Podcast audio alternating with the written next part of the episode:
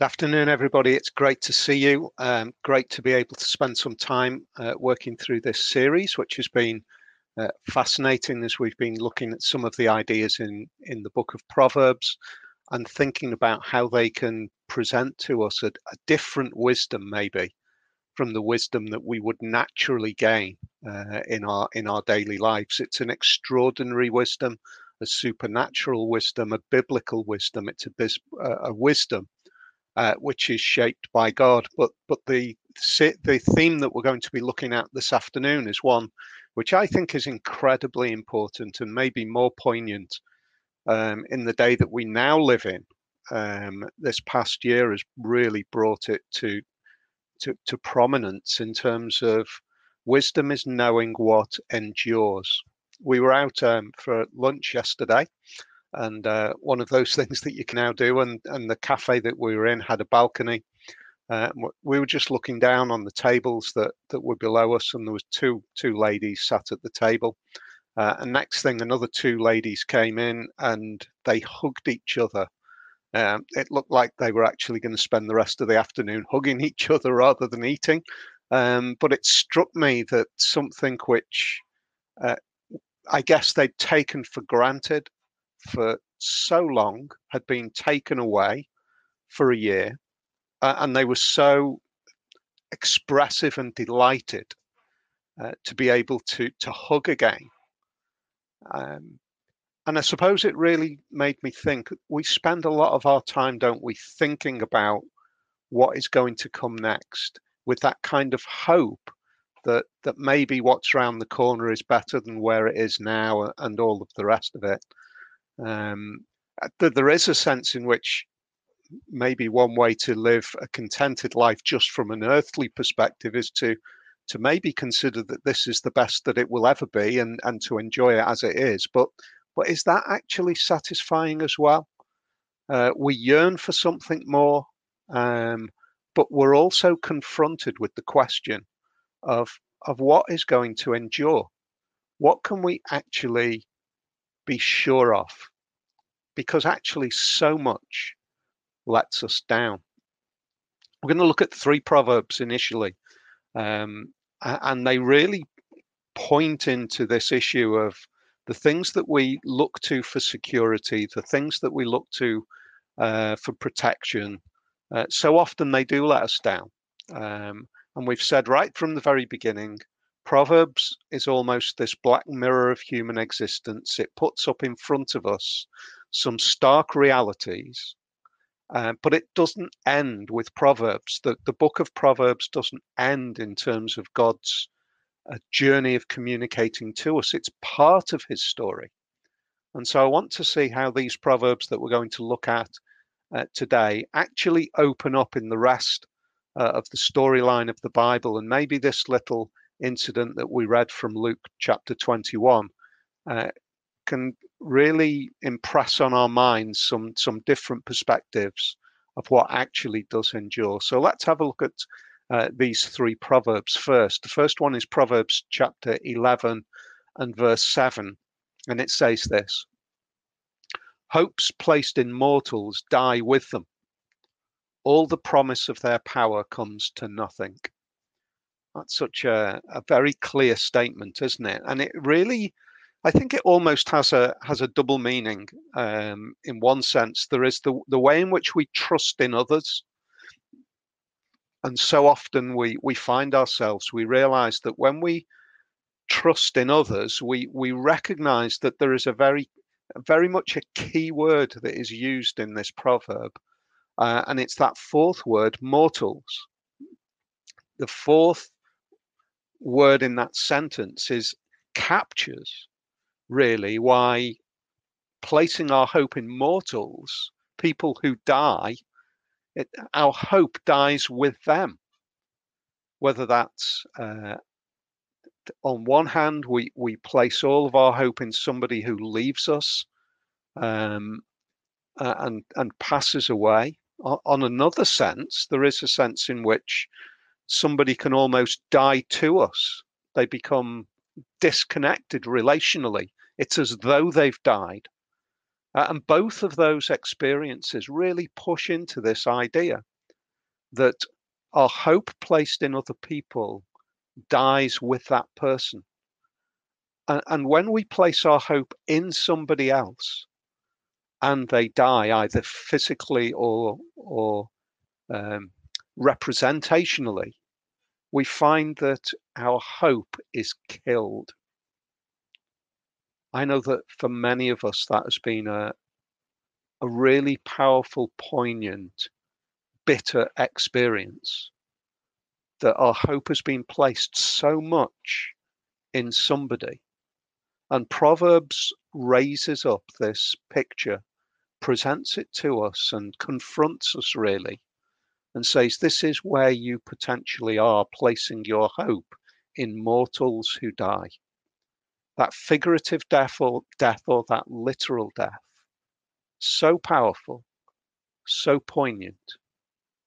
Uh, and it begins to shape our thinking, doesn't it? It begins to push us into a place where we start to ask ourselves, well, then, what can I rely on? What what can I trust in?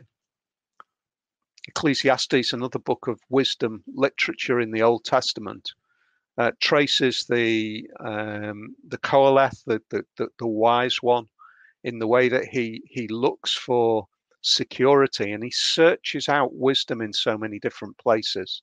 Uh, one of the places that he searches out is in riches, in in wealth, uh, and we see in Proverbs 23, 4 and 5, we see the alternative to placing our security on our hope in a person, the alternative is that we could place our security and our hope in, in riches, in the things that appear to provide security in this world.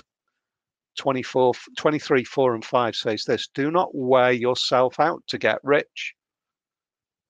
Do not trust your own cleverness. Cast but a glance at riches, and they are gone for they will surely sprout wings and fly off to the sky like an eagle. I think the, the writer of this proverb is, is painting this amazingly poetic picture where he's saying to he's saying to the reader if you think about it you can strive for the security of riches you can surround yourself with the security of riches but they can disappear as though they've got wings and they fly off. It's so many have found that experience to be so powerfully and sadly true. Where we place our our trust, we place our security in something which is very tangible, something which is very physical, which seems as though it can protect us against anything. And it disappears. It's gone It's gone in a moment. There's a circumstance which changes the environment in which we're in. the security that we placed uh, in, in one particular investment or pension fund or property or whatever it might be. It's as though it's got up and flown away. It's gone. And so this unfolding of the Proverbs is pushing us in the direction of it's asking us the question what's going to endure? What can you trust? Where's your security? Where's your hope?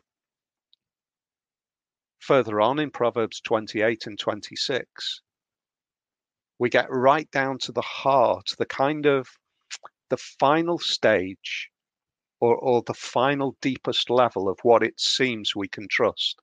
The first one we looked at trusting outside of ourselves in people.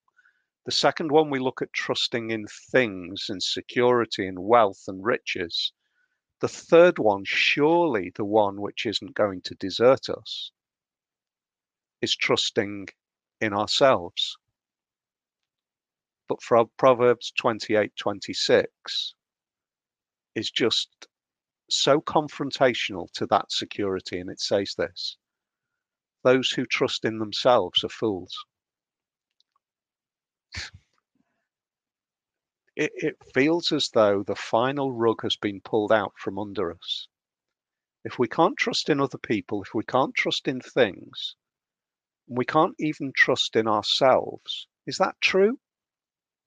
we hear so much about the idea that we we should build up our sense of self-worth and, and i've got a huge amount of time uh, for a lot of that thinking in the sense that uh, a lot of our struggles is because we are dealing with the, the, the way in which others consider us or the, the, the pain the sinfulness that we've experienced where we've been the victims of, of terrible outrage or whatever it might be in, in our past, growing up in, in, in the life, in our earlier life, whatever it might be. Say, well, surely we can trust in ourselves, surely building ourselves up in one sense. And I would say, in one sense, yes, but the problem comes is that we all know that we are the very best at letting ourselves down. At the end of the day, yes, we need to protect the well-being of our our own mental health and etc etc but we can't trust in it ultimately and completely because again and again we find that we ultimately let ourselves down. We can't sustain it. We haven't got the ability to hold on to that high ideal. We haven't got the ability to to be strong continually, to be um, to be wise continually, to be uh, sensible in every decision that we make, and and kind to ourselves. We we mess up. And so Proverbs is is is saying, look, if you trust in yourself only, you're a fool. I'm a fool for trusting in myself. Because if you only look inside, inside is all that there is. And, and that's limited. But there's a glimmer of hope that we see at the end of verse 26 because it, it gives us an alternative. It gives us another step in a direction which which pushes us towards an idea of wisdom. And it says, But those who walk in wisdom are kept safe. You see the, the way in which that that proverb works. On the one hand, it's saying, trust in yourself only, look to yourself only to guide you through life. Uh, and you, you're going to end up uh, coming a cropper you're going to be a fool because you haven't got all that it takes to navigate and negotiate this life that we live. But there is a way to walk, and it's walking in wisdom. It's looking outside of ourselves to a wisdom. So here's the thing that we find we, we next come to is where is that wisdom? Because our first proverb said, don't trust in others. The second one said, don't tr- trust in things. The third one says, don't trust in ourselves. But there is a wisdom that we can trust in, and there is a wisdom that we can walk in and be kept safe. There is a hope. And that's what I think is amazing about the the way in which the storyline of the Bible unfolds. A book like Proverbs, which gives us some great wise ways to live, some great ways of thinking. It, it's almost a springboard, though. It doesn't give you the final answers, it pushes you, it, it propels you forward, and it says effectively to us as we work through the storyline of the Bible, it's almost saying, okay, you've got this far on this journey of coming to terms with how how this creator God has shaped you. But don't give up now. Keep on going with the storyline of the Bible. See how it unfolds. Don't stop in Proverbs. Keep on going. See how this uh, walking in wisdom unfolds. And we've said time and time again that the way it unfolds ultimately is in Jesus. And so we come to our next little cameo reading, which is in Luke chapter 21, because what we see here is what a seemingly futile decision which actually reveals somebody who is walking in wisdom. The story is really simple. Jesus is is with some of his disciples, um, and they're in the temple. I've really privileged a few years ago to be able to go to uh, Jerusalem and see the, the the remnants of the temple and and just to imagine what it must have been huge space and and it must have been filled with with bustle and and activity and people adorning the temple with gifts and and so we see this story unfolding jesus is with his disciples and they see people putting uh, their gifts into the temple treasury and particularly, they see the rich putting their gifts into the temple treasury. That's really important. That's going to come back in a few minutes as we see how this little cameo works. At the same time as the rich putting their gifts into the temple treasury, they see a poor widow lady, and, and the widow is significant in the day of Jesus because it's indicating without a kind of a, a system of social care well established. It's indicating that she would she was obviously unsupported. It would appear as though she didn't have family. Uh, she has two very small copper coins. And she gives those two copper coins into the temple treasury. And Jesus then makes a remarkable statement. Truly, I tell you, this poor widow has put in more than all the others. And, and quite obviously, quite clearly, she hasn't. But in another way, she has. He goes on to say, all these people gave their gifts out of their wealth, but she gave out of her poverty. And she put in all that she had to live on. So Jesus is saying, look at those rich gifts that have been given, but they were a, a smaller proportion. People own has given what she had to live on. And you think to yourself, that is the most unwise thing to do. That's futile. It's ridiculous. It appears to be even more futile and even more ridiculous with what Jesus next says. Because as as this story unfolds, and Luke is is is a genius, a God-shaped uh, genius in the way that he's shaped by the Holy Spirit to construct the, the, the narrative of of his account of Jesus in this way. Immediately he tells another part of the story, this unfolding story of Jesus, and he says, immediately after they'd recognized the the widow who'd put in two small copper coins compared to the rich, he immediately goes on and says some of the disciples were remarking about how the temple was adorned with beautiful stones and with gifts dedicated to God. Now, that is really important because it reflects back on the first bit where we saw the rich putting their gifts into the temple treasury. It's almost as though the, the disciples are marveling at the outcome of those gifts and seeing the amazing adoration of the temple, the, the beautiful stones, the ornate uh, way in which the temple um, was decorated. And it was because of the rich's gifts.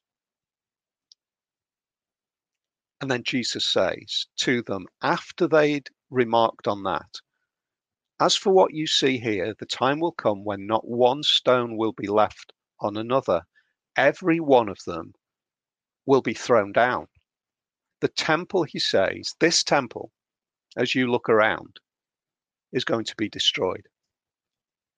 Happened in AD 70 when Jerusalem was sacked and, and the temple was completely destroyed.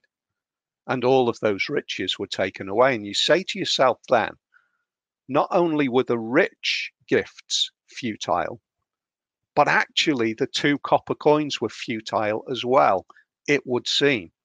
They've both made futile decisions to give to something which Jesus is saying it's all going to be destroyed.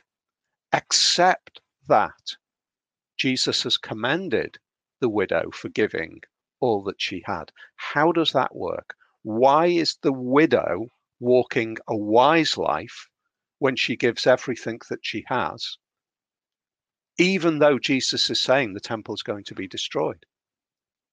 And it's this. It's Jesus is saying to the disciples, you need to understand this, and we need to understand this today.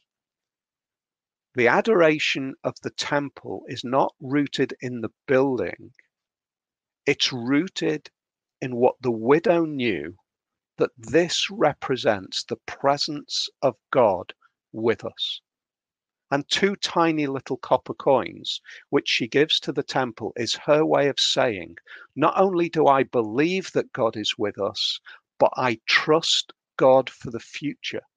I know that He's got me. I know that He's going to keep a hold of me. Therefore, I can what looks like futility is actually wisdom because I can trust him into the future because I believe what this temple represents is God present with us. And that is her wisdom over and above the riches given by the wealthy, who gave for the sake of adorning the temple rather than for the sake of trusting in the God who is present with them. And that's what that's what Proverbs is driving at in 28 26, where it says, There is a way to walk in wisdom and in a way to be kept safe. And it's when you trust in the presence of God. And that sounds fantastic, but we are left with a conundrum. Because Jesus says the presence of God, which is this temple, which the widow was expressing her trust in the presence of God with his people through the temple, Jesus says, but that's going to be destroyed. How can we find a future enduring hope out of the words of Jesus? Well, remarkably, we find it in the temple again. In John chapter 2 and verse 19, we see another account of Jesus in the temple. Uh, and he's talking to, to to various people. Uh, and John chapter 2 and verse 19, he says this Destroy this temple, and I will raise it again in three days. Well, he's already said that the temple is going to be destroyed, and he says, Destroy this temple, and I'll raise it again in three days. Is is bizarre. It's ridiculous. It's stupid because actually, as the next verse says, it had taken 46 years to build the temple. So Jesus was saying something which is absolutely ridiculous. Except that John gives us an extra indication, an extra piece of information, because he's writing after the event and he says this. It has taken 46 years to build this temple, and you're going to raise it in three days they say. But John adds this But the temple he had spoken of was his body. The widow has expressed her trust in the presence of God through the temple. And Jesus says, Destroy this temple and I'll raise it again in three days. And he's equating the presence of God not to the physical building anymore, but to his body.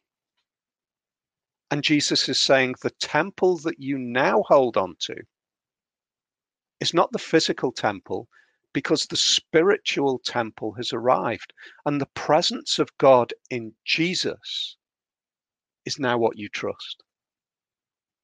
And that is the beginning of wisdom. That is walking in wisdom because Jesus is saying, Trust me, and the journey is secure. The resurrection of Jesus, the restoring of the temple in three days are the same thing. He's saying, You destroy this temple, this physical body that I dwell in, you will destroy it, but I'm going to raise it in three days, and I will rise from the dead. And that will prove to you that there is something enduring outside of this world, outside of other human beings, other mortals who die, and our hope placed in other mortals is crushed.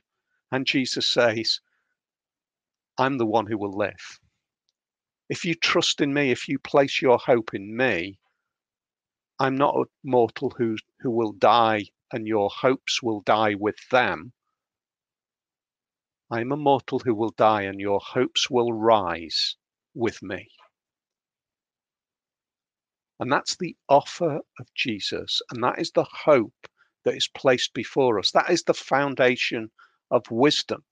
Because as soon as we see that the resurrection of Jesus changes everything, we see that that is where our hope is.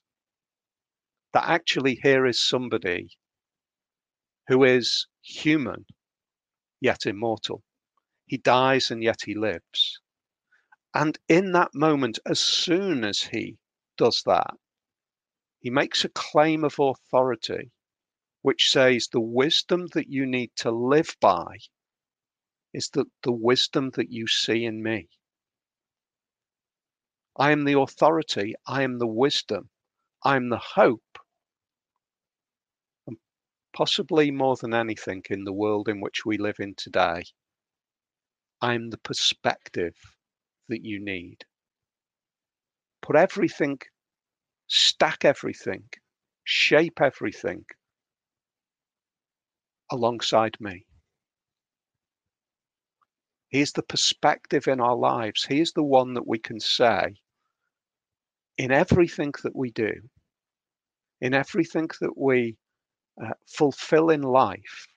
We should we we have that hope of being shaped by his perspective on it by his wisdom on it, by his hope in it. So we place our lives in him so that his resurrection becomes our resurrection. And all of the things that we hold on to, all of the things that we look to for security that drift away, that diminish, that rot, that rust, that die, are placed in a perspective against the one who lives.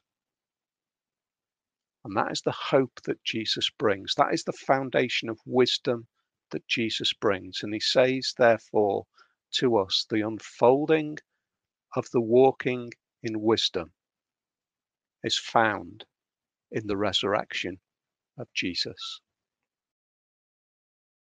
Hi, Rash. Hey up. Cheers, Paul. Thank you so much.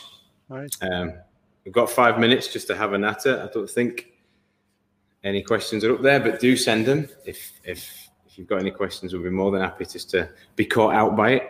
Yeah, or, why not? yeah, you know, we, we don't mind that.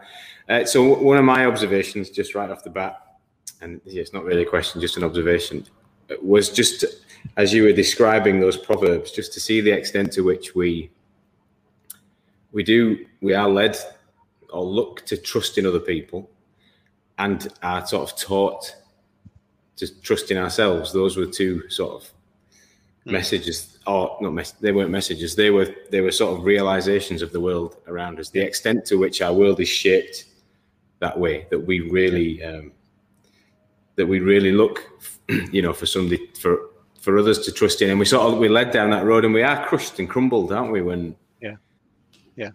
When I was, I thought of this is the child in me. I thought of Iron Man. I know you you put a you put a very real somber note of how real that can be for us in life when when we do put you know because there is almost an inevitability about a certain amount of trust isn't there being mm. placed in somebody that we love and i thought of the scene at the end of um, yeah the avengers movies when iron iron man dies and has his funeral and you know watched it through my kids eyes and my eyes you just put all your hope and i thought that's a real picture of us we do look for these superhuman these immortal we do look for immortals we, we're so desperate to look for immortal characters and we are and life is crushing yeah. when we're faced with that reality that our hope, you know, sort of ends there. So yeah, my head went Avengers as it Yeah, I think um, I think as well. You know, the ancient world was far more binary. You know that you you placed your your hope in a ruler who who was strong and powerful and militaristically superior and um, democracy wasn't was was it really in its in its fledgling state? Um, but then you know you, you we could probably argue that we place our trust maybe in democracy and rather than mortal a mortal person we we place our trust in mortal people and the hope of democracy mm. and that that can just so quickly and easily disappear and mm. and it's that realization that actually no matter what scheme of authority or rule or governance that we strive after they're all going to fail mm. um, yeah but the bible doesn't so i thought you were you so it's easy just to sort of ignore almost you can run to a position where you ignore everything that's going on around you. And I don't think the wisdom of the Proverbs or indeed the Bible asks us to do that, does it? It so it it it play, you know we're very aware of the world that we're in, but I thought I think some of the language you used was let's not be governed entirely by that. You know, yeah. it's not un, it's not unwise to have a savings account, for example. It's absolutely. You know, there's loads, loads and loads and loads of wisdom in in those sorts of things. And there's even there's even wisdom, some wisdom in in having sort of heroes to sort of look up to. Except, I think you used a big, you paused and did a big but. I think that's I don't know if you can remember that in the preach, but there, there's that. But as far as that almost as far as that goes, do you, do you know what I mean? As far as it's wise for you to do that, and the Bible does stop you in your tracks. I think down yeah. that down that line of thinking and say, no, you need to. You will be crushed if if all your hope if all your hope lies there. I, I remember a, a, Tim Keller sermon who we often reference, who talked about the fact that he loved his wife. He loves his wife, Kathy, so so much. Um, but and, this is probably very a very real illustration given Tim's health at the moment. But if if all his trust was in her, so he, he would remark, I'd often look for her. Um, to affirm a sermon I'd given, or to affirm, you know, this or that or the other. But he said, if all all of my hope there was there, then when the day that they put her in the ground, every you know everything's gone. Everything's yeah. gone for me. And i think it's just a real helpful necessary challenge because it's it is it's so easy for us to think like that. The world is so shaped for us to, yeah. to go to go that way and then be crushed. Yeah. and the bible the bible does do a bit of a detour. When you get to that point it says hang on try this. I think i think i think that's some of the that's the that's the greater wisdom i think that we were that we were that we are trying to get across. i think uh, hebrews Hebrews 11 1, is it? Um, faith, faith. It, it's rooted in faith. I think that's the thing. It's rooted in faith. And faith is believing in things that are not seen. So if you hmm. think about it, the things that Proverbs presents to us, the things that we trust in, um, other people, riches, ourselves, they're all visible things. Hmm. Uh, and the Bible is continually encouraging us to have faith into in a God who is not seen and yet a God who has been seen.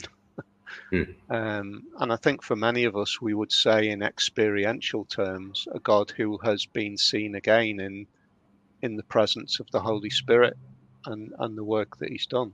Um, yeah, so I think I think that's really important. And yeah, there's this. Got, we've Sorry, got a question on. that's come up. One Corinthians one twenty four says, "Christ, the power of God and the wisdom of God."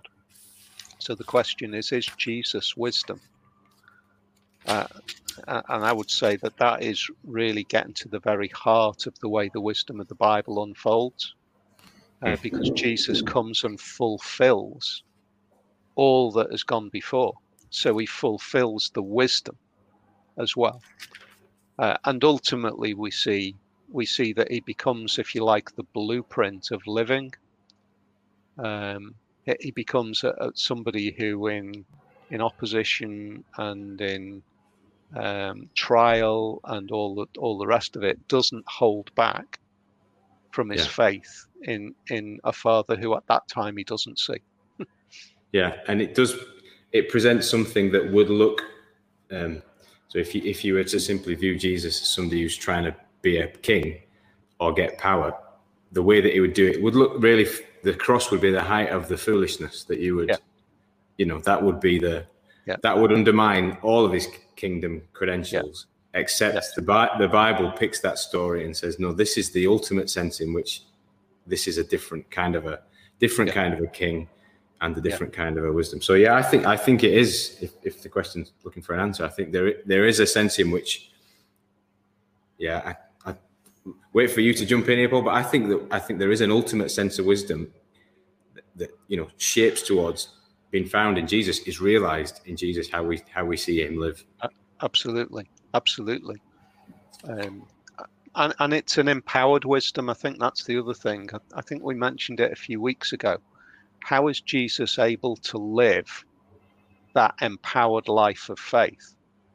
Um, yes, he's divine, but the, the, the baptism of Jesus makes it really clear that he is empowered to live the way he does because of the Holy Spirit that dwells within him, that mm. union of the Father, Son, and Holy Spirit. And that's mm. what's remarkable about the promise of the Holy Spirit is mm. the hmm. same Holy Spirit who dwelt in Jesus and empowered his life is the hmm. Holy Spirit that dwells in us and empowers our lives. Brilliant. Uh, uh, just just lastly then um, the um, I didn't didn't I've not written anything down about the widow herself, but it's it is just a reflection that it's kind of lovely that she is the she is a personification of wisdom. I, I would think she would have had no idea of anybody. The, at least the way the story goes. I was just double checking to make sure this was a Jesus wasn't giving an illustration. This is a literal event, as yeah. far as I can see, that Jesus observes yeah. This yeah. character that goes sort of completely unwittingly and yet performs this outrageous in performing something so outrageously generous, yeah, you know, is is this incredible lesson of wisdom, and it's such an encouragement, I think, because so often our acts, the acts of Christians, do feel a bit lost in that. You know, it feels like we come, you come and make your offer, and you think, well, that's nobody's gonna, you know, nobody's gonna get anything from that. I won't get anything from that. Nobody's seen yeah. it, and it yeah. just dissipates up in this yeah. into a smoke.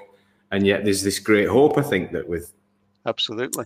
That, some of these actions like become become eternal in this in a similar way to the, to the yeah. to the widow. And, and, you've got to ask yourself, well, why is she wise doing that? Why does Jesus commend her wisdom to give away the last two copper coins? Yeah. And I think the wisdom is in the fact that we see somebody who has, because of her status in the world at that time, has clearly experienced on a day to day basis God's provision for her she's been able to look back in life and say, He's looked after me up to now.